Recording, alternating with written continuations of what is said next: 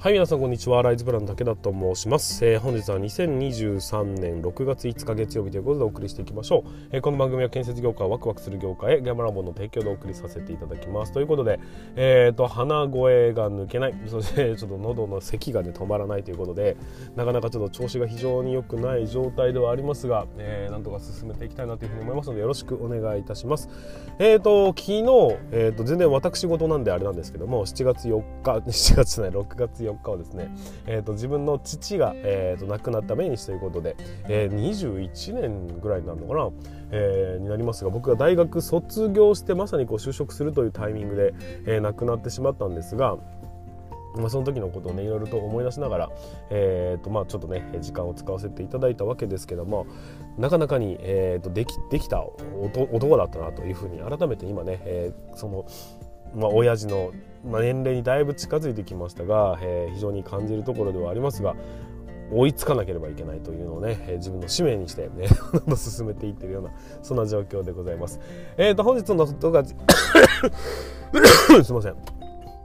はい、本日のトカチにつきましては、えー、と10なんで現在じゅうななどということで、今ね朝のくじぐらいなんですけども、えー、じゅうななどということで、えー、と非常に暖かい日になりそうだなという予報でございます。えー、と非常にね大気も安定しておりまして、なんか昨日はすごい、昨日おとといその竜巻が発生しましたっていうのが全国ニュースに出てましたけども、竜巻あたりからなんかねどしゃーっと降ってまた晴れてみたいなのを繰り返して、で昨日もなんかよくわかんないけど凄まじい雨が降った後にスパーンと晴れて、でっかい虹ができてということで、まあ、なんか子供たちはキャキャキャキャはしゃぎますけども、大人にとってみるとおいおいおいという気がしましたけどね。まあそんな感じで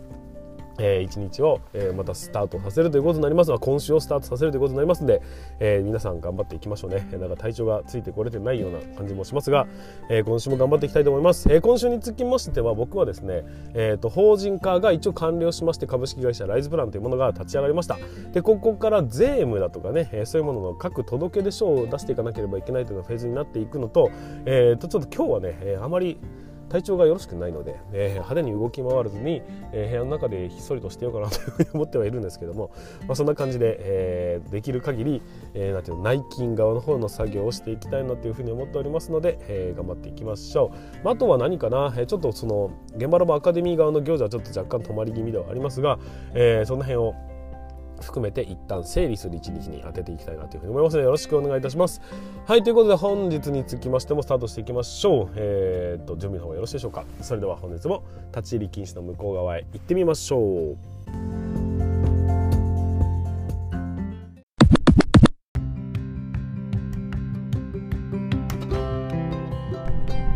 はい、改めまして皆さんこんにちは。ライズプランの竹田と申します。えー、建設業を持ち上げて楽しい仕事にするために YouTube チャンネル建設業を持ち上げる ティービー を運営したり、現場ラボというサイトでは若手の育成、働き方改革のサポートをしたりしておりますと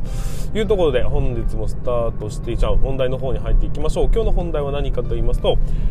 教えられたことを教えることなかれということでお話をしていきたいというふうに思っております。まあ、これはね教育だとか部下育成の話になっていくと思いますので、ぜひね最後までご視聴いただければなというふうに思いますっております。特にね、えー、若い人に聞いてほしいなっていう風な内容だったりもするので、よろしくお願いいたします。えー、この番組は建設業界の様々な話題や部下育成の話、働き方改革の取り組み、仕事力を上げる考え方などなど、車で運転する空き時間を使ってお送りさせていただいております。なので多少の雑音につきましてはご容赦いただきたいという風に思っております。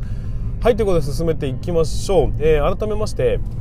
教えられたことを教えることなかれということで、まあ、今回のお話はですね、読んで字のごとくでもあったりするんですけども、結局のところですね、結論から言いますと、自分が教えられた通りに後輩に教えるっていうことをやると止まりますよっていう、そんなお話をさせていただきたいなというふうに思いますので、よろしくお願いいたします。でね、まあ理屈的にはわかると思うんですけども、時代が止まってるならいいんです。えーと、時代が動いているこの、えー、今この世の中において、えー、自分が生きてきた、自分が成長することのできた、えー、手順っていうのがあると思うんですよ、皆さんの中でね。えー、いちねん生の時にこれを教えてもらった。でにねん生ではこういうことをしてもらった。でまあ現場をね持たされる手前にはこういうことを教えてもらって、で現場を持たされるようになってからこういうことを教えてもらってみたいな、そういう、えー、自分がね学んできた、えーと、こういう道筋っていうのがあると思うんですよ。でそれをえー、と自分がねこういうふうに教えられたからといって今じゃあいちねん生が入ってきましたってなった時に自分が教えられた通りのことをやれば確かに皆さんと同じタイミングで皆さんと同じレベルに到達するかもしれないです。ただこれをやってしまうと時代が回り始めちゃうんです。その会社の中でといいますかね、えー、あなたと後輩の中だけで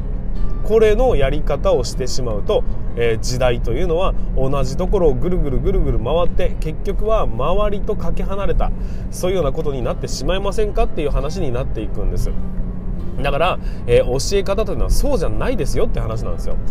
例えばですが、まあ、僕がね、えーとまあ、経験した話でいきますと、うんとまずはですね積算をします、まあ、コンクリートを拾いましょうとかあとは内装を拾いましょうとかそういうようなことを、えーと皆さんねできるようになってきてるんじゃないですかね。いやわかんないです、人によりますけども、まあ、だけど僕がたどってきた道のりっていうのはどういうものだったのかというとですね、まず一番最初は、えー、積算なんてものには触れさせられませんでした。先輩たちが、えー、となんていうの手書きでね、えー、何かける何っていうのをひたすらこう書いていくんです、まあ、それを拾い作業というんですけどざーっと拾っていってで拾っていくんですけどその掛け算はやらないんです。電卓を叩くような作業は基本的にはやらずにその数式ばかりが書かれたものが僕の手元にポンポンポンポン来るわけです。で僕は何のことやら分からずにその数式を弾いて答えを出す数式を弾いて答えを出す弾いて答えを出すということを何度も何度も繰り返して、えー、で縦列でこう足し算をしていく。で縦列の足し算は必ずにかいやんなきゃダメだぞみたいなことを言われつつこんなことをやっていったのが一番最初いちねん生の頃だったと思います。でそこから、えー、気がつけば、えー、とコンクリートを拾ってみろと言われて、まあ、積算用紙に手書きで書いていく。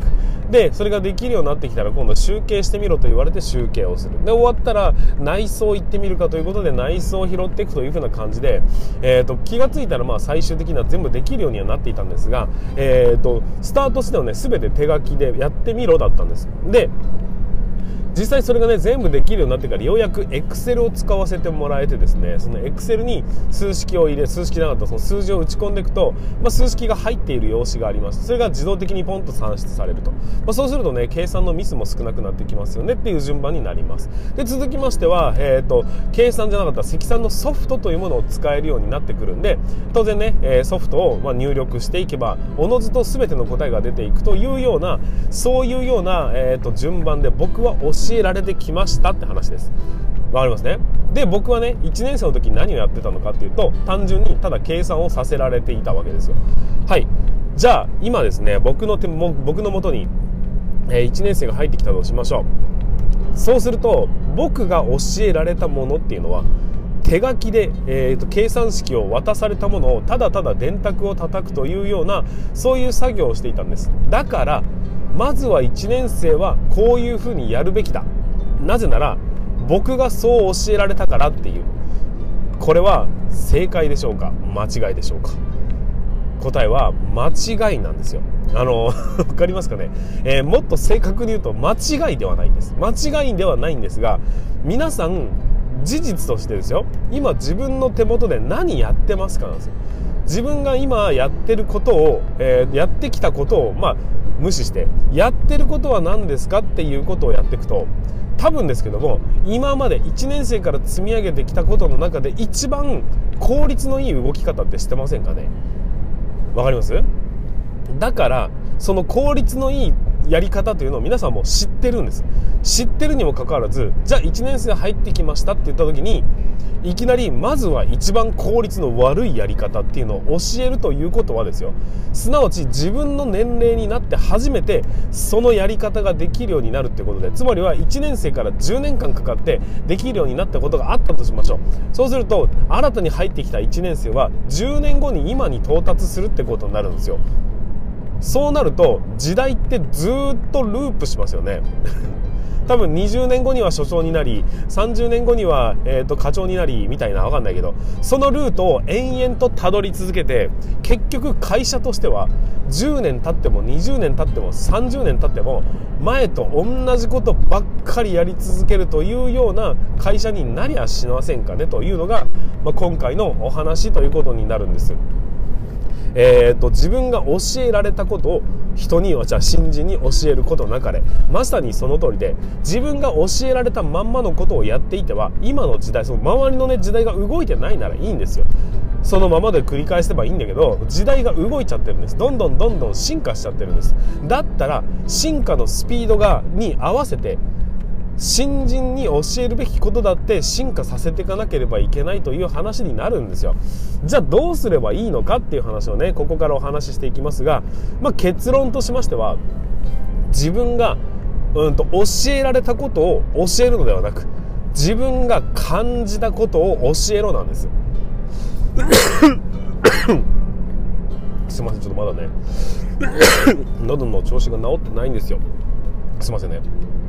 ということで、えーと、教えられた通りに教えるのではなく、教えられた後に自分がどう感じたのか、このやり方いらないよなっていうならば切り捨てた方がいいです。でも自分が今やってることっていうのはここの知識は必要だよなっていうふうに思うものであれば、それは教えるべきかなというふうに思うんですよ。っていうふうに、要は教えられた通りに、通り一辺倒に教科書通りに教えるということではなくて、自分がその時どう感じたのかっていうことを加味して教えるんですよ。そうすると何が起きるかって、じゅう教えるべきことが自分のにはあったと。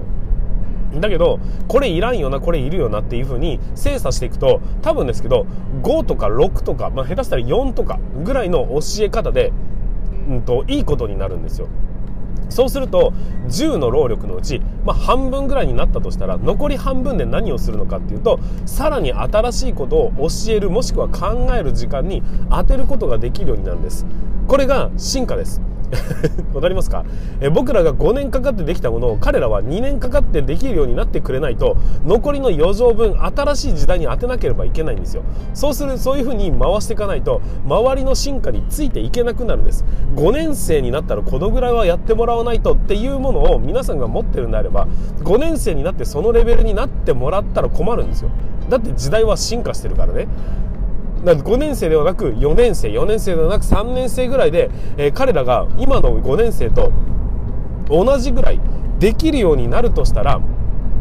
どういうふうにやっていかなければいけないのかっていうふうなことを前向きに考えていかないと、次の時代のことを教えることってできないじゃないですか。ずーっとループすることになっちゃうんですよ。だから関さんは電卓で弾けって言うんですけど、電卓なんて使ってます？いや、まあ使ってるな、たまには使うんだけど、その電卓を関さんガチンコで使ってないじゃないですか。そもそも関さんソフトを使ってやってるんであれば、皆さんが教えるべきことっていうのはまずは関さんソフトなんだと思うんですね。でその使い方が分かったら、そのチェックの仕方っていうのを教えればいいわけですよね。わかりますね。わざわざ電卓を叩く必要性はないんです。えわざわざスマホをがこの時代にあるのに、わざわざポケベルの使い方を教えないじゃないですか。そういうようなもんで、結局はできりゃいいんですっていうことを、どこまで、えー、っと古い時代を切り捨てて新しいやり方をどんどん載せることができるのかっていうのをやっていくことが、おそらくですがこのね、時代の進化にのスピードについてこれる唯一の方法なんじゃないかなっていうふうに思うんです。改めて言いますが、皆さんがやってきたこと、その道のりを否定してるつもりはありませんが、そのやってきたまんま教えるというのは基本的なナンセンスです。そうではなくて、自分が、えー、教えられたのはこうだが、その時に感じたことだとかをちゃんと加味して自分の中で答えを出して、その、えーと、教えていくっていう、そのプロセスをしていかない限り、あなたも昔の人に比べると進化してますからね。その進化を自分の代で止めないでください。ちゃんと自分の中で咀嚼して、じゅう教えるんじゃなくて、じゅうの中でななでも十分に、えー、とできるようなことができるぞと、進むことができるぞっていうのが分かっているならば、ちゃんとななを教えてあげてほしいんです。で残りのさんは何って、新しい、えー、と知識に使ってほしいですし、新しい時代の発想にも使ってほしいですしっていうふうに、若い力を、えー、無駄に使わないでいただきたいというふうに思っております。えー、少なくともね、えー、時代が、周りがね、どんどんどんどん進化している世の中においては、新しいことにチャレンジする、その余白を残しておかなければいけないんです。その余白はどうやって残すのかっていうと、皆さんが日々やってきた効率的な働き方によって、えー、時間を生み出す生み出したことによって、そこに新たな考え方というのを載せていく、その余白をね、えー、しっかりと設計してあげるというのが今の時代の教育なのではないかなというふうに思いましたので、今回お話をさせていただきました。はい、ということで本日も最後までご視聴いただきだきましてありがとうございました。えーと今日は教育のお話ということで、自分が教えられたことをそのまま教えてはダメだよというようなお話をさせていただきました。はい、ということで本日の放送につきましては以上にさせていただきます。また明日の放送でお会いいたしましょう。それでは全国の建設業の皆様、本日もご安全に。